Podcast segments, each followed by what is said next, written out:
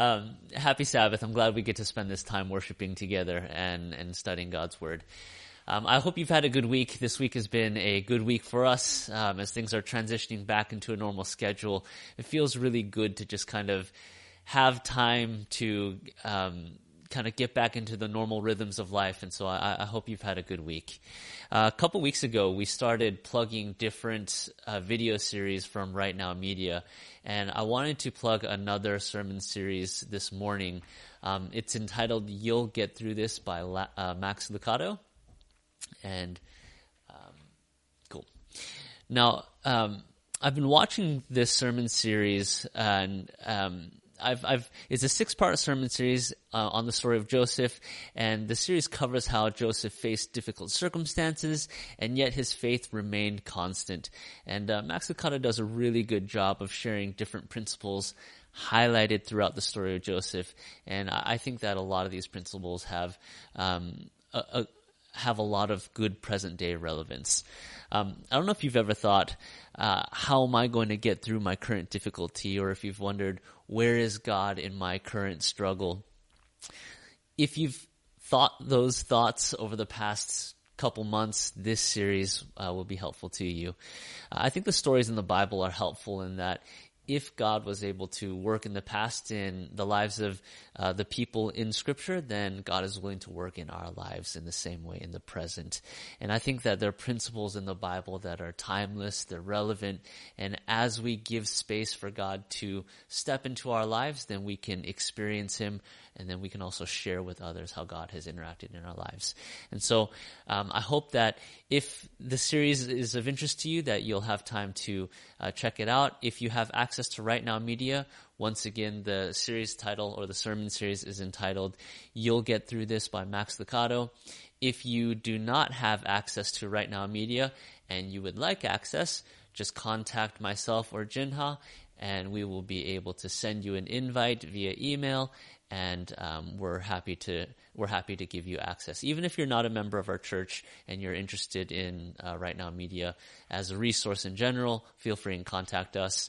Um, this may be the first time that you've heard of Right Now Media. It's probably one of the largest uh, data, uh, the, the, largest resources for med- Christian media on the internet right now. And so, um, on this website, there are various different uh, there's a wide range of topics from um, um, Christian counseling to apologetics to theology to youth topics. Um, there's just there thousands and thousands of videos uh, on this website. So feel free to contact us. We're happy to give you access.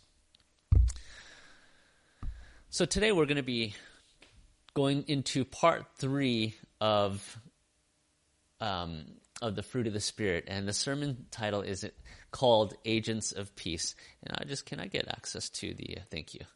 Nope. Can you click on the, thank you. Okay. And so uh, today's, today's uh, message is entitled Agents of Peace, which is part three of our uh, sermon series on the fruit of the Spirit. So just covering some uh, background and what uh, some of the material that we've covered in the past. In the first uh, message, we covered how virtues can inform what or who we strive to become, and those virtues, uh, or excuse me, having a compass for our character can help lead, guide, and direct our lives. We talked about the love of God and how God's love is unmerited, God's love is steadfast, and God's love is a suffering love. And then last time when we talked about joy, we talked about how joy cannot be pursued for its own sake, Rather, joy is a byproduct whose very existence presupposes that you desire not it, but something other and outer, which is a quote from C.S. Lewis. So today we're going to be talking about peace. And uh, just reading through the text that we've been going through over the past few sessions, uh, which is Galatians 5, 22 and 23, it says, But the fruit of the Spirit is love, joy, peace, forbearance, kindness, goodness, faithfulness, gentleness, and self control. Against such there is no law. So, today we're going to be talking about peace. Uh, if you've been reading global news or if you've surfed the news feed on Facebook, I'm sure you would have seen the escalation of, of peaceful protests in the U.S., which have turned into uh, rioting and looting. Um, as a result of that, uh, my Facebook newsfeed just kind of blew up, and there were so many posts explaining systemic racism, and then there were other posts of people responding to those posts uh, with poli- uh, political commentators, uh, kind of debunking or attempting to debunk systemic racism, and there was just there was so much Facebook feuding going on this week, and I couldn't help it, but I just got sucked into the comments and I wanted to respond to every single one of them. I don't know if you've ever been in that position. I, for the most part, I, I had good self control, but it was just such an interesting, um, thing to look at. And I think it's quite providential that the topic for today is entitled peace or how to be agents of peace when we look at the Bible, uh, the Bible defines peace in a very unique way in that uh, peace is often described in the negative. In other words, peace is the absence of conflict. But in scripture, uh, the Bible talks of peace in the positive. In other words, um, peace is more of a wholeness. Uh, peace is often connected to the idea of salvation. So if you look at Isaiah 52 verse 7, um, there's this Hebrew literary feature uh, called parallelism where it states an idea and then it repeats the idea using different words to give a broader picture of what that initial statement actually means. And so the passage says, how beautiful on the mountains are the feet of those who bring good news, who proclaim peace, who bring good tidings, who proclaim salvation, who say to Zion, your God reigns. And so, peace is like this holistic approach to life. Uh, the Bible rarely speaks of peace purely as a state of mind. Um, rather, peace is a way of life. Um, there are a few verses here that I'd like to bring your attention to. And if you look through Luke 168 and 79, if you look at Isaiah 59 verse 8 and Matthew 5 verses 9, each time the word or the idea of peace is mentioned, it's it's it's a way of life. It's a way that we um, conduct ourselves. And something that's really important in the Bible is that peace is relational. So in the Old Testament, the word for peace is shalom, and the word for peace in the New Testament is eirene. both words refer to a state of being, its wholeness, its harmony that infuses all of our relationships. So as a result, in the Bible, peace is inherently social. So peace is about our relationship with one another in the context of our relationship with God. So then, if one is at peace simply with themselves, they're not really they're not really experiencing the fullness of peace um, in the way that the Bible is talking about it.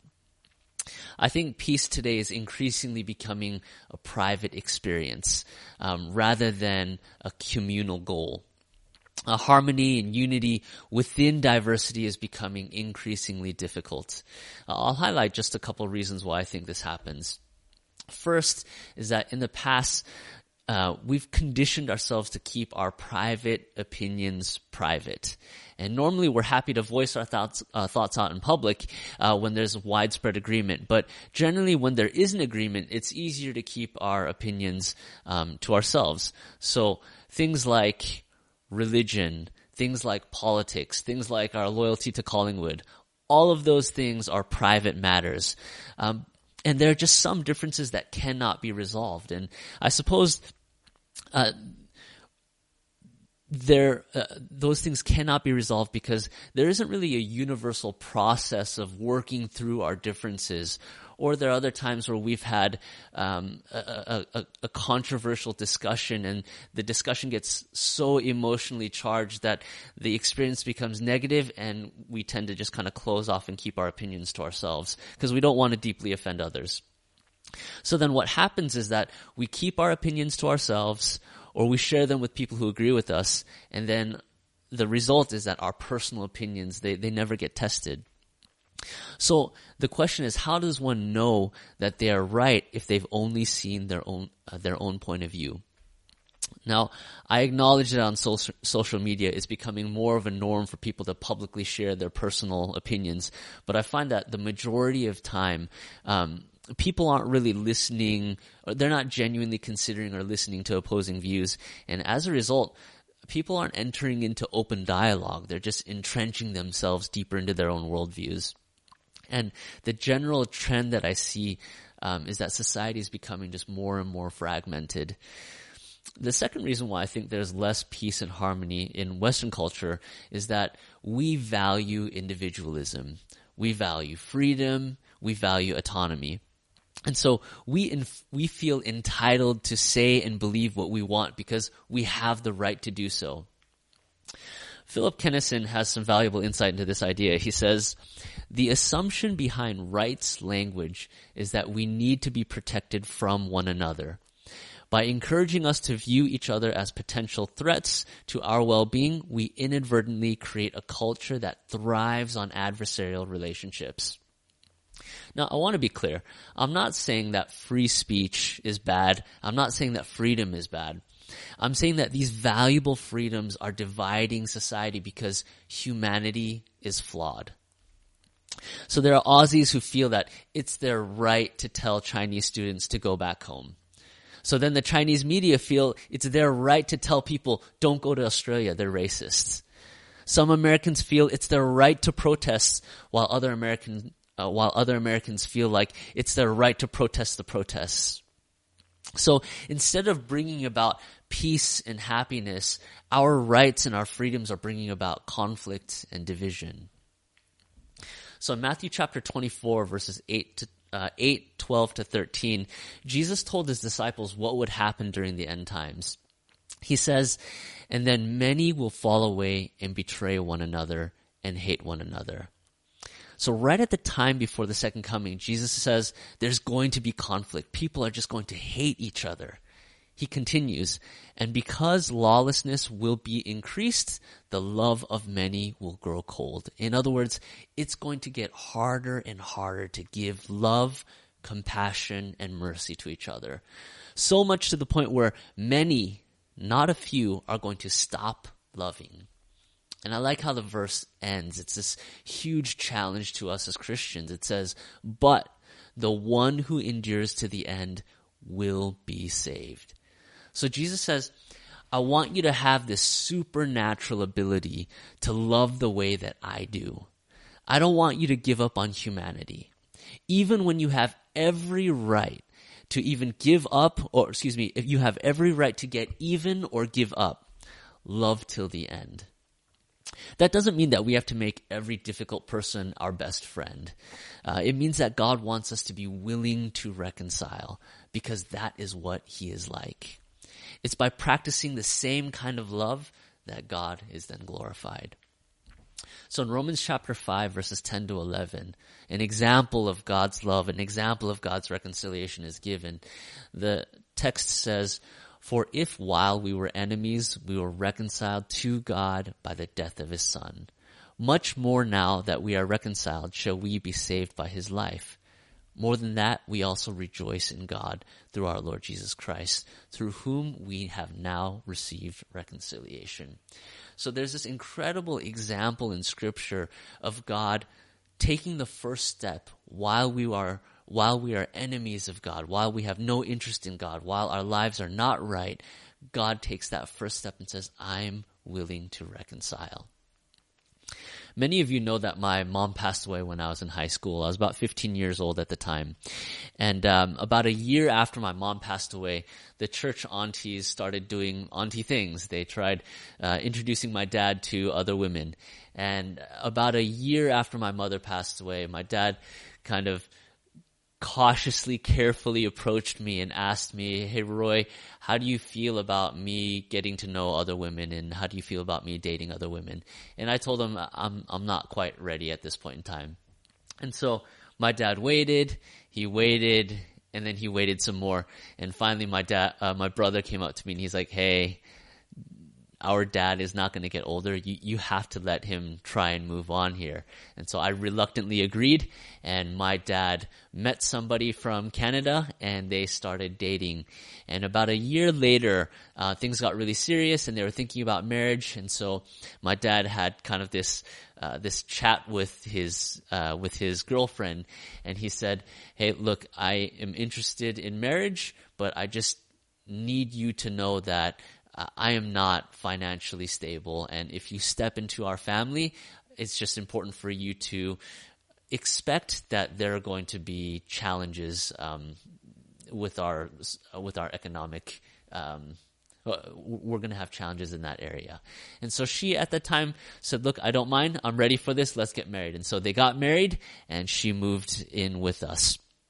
Now, for the first two years, um, they went through this honeymoon phase, and even though they argued a bit here and there, uh, they were able to reconcile, and, and, it worked out well. But after two years, I think the reality of living in a poor family sunk in, and the arguments became more frequent, and um, they increased in intensity in terms of she was just really, really unhappy. Well, another year passed by, and I uh, came home one day and she was no longer around. And I asked my dad, where, you know, where is, where is your wife? And, and my dad kind of looked at me and he said, uh, she's, she's left. She's gone back to Canada. Well, years pass by and my dad receives a phone call from his ex-wife. She has a niece who is flying from Korea and she wants to study in Seattle, about 45 minutes away from our house. And so my dad's ex-wife asks him, Hey, can you help out my niece? Can you help her get settled in? Help her find an apartment? Uh, to which my dad responds, Yeah, I'm, I'm, I'm happy to do that. of course, being an immigrant, he doesn't know the first thing about finding an apartment. So he comes to my brother and I, and he's like, "Hey guys, can you can you help us out?" And we're just we're livid. Like we're asking, "Why would you help this woman's niece? Just tell her to go figure it out." And my dad pulled rank, and my brother ended up having to help this uh, help this young girl find an apartment. Well, my dad, over the course of three years or four years, made it his mission to look after this young girl. Um, every time uh, this girl needed to go get groceries or run errands that required a vehicle, my dad would drive 45 minutes to where she was. He would pick her up and take her around town and do whatever she needed to do. Uh, anytime uh, this young girl had a friend who flew in from Korea. My dad would fly to the airport and um, and give this girl a ride and just run airport runs for for um, um, his ex wife's niece and her friends. So one year, Thanksgiving rolled around, and my dad asks us. Um, hey, how do you feel about me inviting this young girl to our house for a Thanksgiving meal? And our response was very similar to the first time he asked us for help. And our question was, why are you going out of your way to help this person? Like, you don't need to do this. Well, my dad pulled rank again, and this time it was my turn to go drive up to Seattle, pick up this young girl and bring her to our house. And just over the course of the meal, it just kind of, it was a bit surreal because my dad would just go above and beyond to make this young girl feel welcome. He would uh, refill her cup every time she finished her drink. Every time she would empty her plate, he would say, "Would you like more food?" And I just, I just kind of shook my head. And as I drove this girl home, um, I just I couldn't help but notice she had such a strong resemblance to my dad's ex-wife. And so when I get back home, I find him in his room and I just say, "Man, that girl, that girl looks a lot like your ex-wife." And he turned to me, he said, "Yeah, um, my ex-wife had a twin sister, and that's her daughter."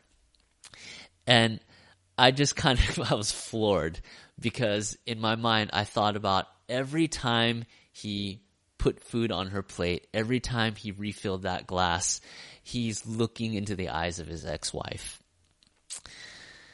You know, I asked him, why why did you do this? Like you've never actually answered our question. You just kind of brush it aside and make us do what you want us to do. But why you don't have to be nice to this person.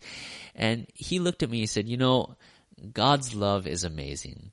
That there's so much pain in my heart that if i don't forgive it'll drive me crazy but being able to give makes my heart feel so good you know, my dad's ex-wife, she never came back to him. And from that experience, I learned something important about forgiveness from my dad. And that's forgiveness doesn't always fix the relationship. It doesn't always change the other party, but forgiveness always, always heals you. And you know, I think that's, that's what God's point is that at the time of the closing of Earth's history and as we trek along in our own lives, forgiveness becomes more and more difficult. It gets harder and harder to love people. Um, it's, you know, I, I, think a lot of times we, we have this optimistic view of humanity that it's going to get better. And in a lot of areas, things are getting better. But also, in a lot of areas, things are getting more difficult. And here God gives this, I guess, this command, this challenge, and even this encouragement to keep pressing on because in doing so, it will preserve your heart. And in doing so, you will bring glory to God because you get to share this is what God is like. You know, our differences cause us to have bias. But with God, there is no bias. He values everyone. There's this passage in Acts chapter 1 verse 8, it's a record of the very last thing that Jesus said to his disciples. He said, but you will receive power when the Holy Spirit has come upon you, and you will be my witnesses in Jerusalem and in all Judea and Samaria and to the end of the earth. And so Jesus' message to his disciples was, go and share the good news that God forgives that message was not a local message. Right from the beginning, the church was supposed to consider globalization. In its very ecclesiology, there's a call for the church to embrace unity with diversity. How are the disciples who were Jews, who were isolated from the rest of the world, how are these people supposed to then go to other cultures, other um, other languages, other peoples, and then extend fellowship. How are they supposed to share this message of reconciliation? There's a call for the church to embrace unity within diversity. In 1 Corinthians chapter 12, verses 12 to 14, the author Paul writes, For just as the body is one and has many members, and all the members of the body Though many are one body, so it is with Christ. For in one spirit we were all baptized into one body. Jews or Greeks, slaves or free. And all were made to drink of one spirit, for the body does not consist of one member, but of many. So in its very, in the very fabric of the church, there is this diversity and God recognized it right from the beginning and said, practice unity. Practice unity. The church is such a unique place, and I repeat this several times, but I think it just bears repeating um, that there's so much potential in the church to be this incredible example of what community can be. There's some research done by Pew uh, Research, and uh, there are two um, two tables that give two different bits of information. Uh, the table on the left that you're looking at is a ethnic breakdown of each of the major uh, religions, not just Christian denominations, but world religions in the U.S. I tried finding this for Australia, but I wasn't able to um, find this information. But this is what different world religions look like in the U.S. Uh, the table on the right that you're looking at is a political breakdown. In other words, um, how American, how how religious Americans vote in in the U.S. And what I want to do is just highlight um, the Seventh Day Adventist Church. if you're looking at the left table or the left chart, you'll find that the Seventh day Adventist Church has the most diversity out of not just any Christian denomination, but out of any world religion. It has the most diversity out of any world religion. In other words, our church, our message, the way that we conduct ourselves is conducive to diversity. So then naturally, if you're going to have a difference of ethnic background in your church, you're going to have a difference or you're going to have a diversity of political um, representation as well. So if you look at the Seventh day Adventist church information for the political preferences in the right uh, chart, we're right about the middle there somewhere. Um, it'll say Seventh day Adventist church. It's right uh, below the Episcopal church. Um, yeah, right below the Episcopal church. I'm like squinting my eyes. This feels like it's an eye exam. But you'll notice that we also have one of the most broad representations of uh, uh, political representations in our church. Our church is diverse. This church is supposed to be a place that embraces diversity. It's supposed to be a melting pot, a place where we learn from our differences, where we embrace our diversity. In Ephesians chapter 3 verses 7 to 10, Paul writes, Of this gospel I was made a minister according to the gift of God's grace, which was given me by the working of his power. To me, though I am the very least of all the saints, this grace was given to preach to the Gentiles the unsearchable riches of Christ and to bring to light for everyone what is the plan of the mystery hidden for ages in God who created all things so that through the church the manifold wisdom of God might now be made known. I just want to leave it on this um, on this slide for just a second. Now, as you're kind of digesting this text, um, I just want to share that I believe that the Melbourne City Adventist Church is unique. We are ethnically diverse. We are politically diverse. We are spiritually diverse. And we have the opportunity to reveal the mysterious, manifold wisdom of God to the community around us. And that is to present to the community around us what it means to be a people of peace what it means to remain committed to each other, what it means to listen and learn from one another, what it means to embrace diversity and reflect to those around us, um, what it means to have Christ at the center of our lives. Now, I recognize that this sermon can be very idealistic. There will always be that person in your life um, who is out to get you. Um, how does how does one remain peaceful when your opposition is hostile? And I get that the answer isn't always cut and dry and how to be a person of peace, let's say in a work environment when there's that just that one person who just wants to get under your skin. Uh, how do you how do you respond to that? And for me, um, one of the stories in the Bible that are most helpful in this in this space is the story of David. Um, and the story of David can be found, well, it's actually um, the story of Saul and the story of David, and it's covered in 1 Samuel chapter 9, uh, chapters 9 to chapters 31. And uh, I, I, highly encourage you, if you are facing significant um, personal conflict with uh, a hostile opponent, this these chapters uh, I find are quite helpful because David responds so well in this one particular um, circumstance.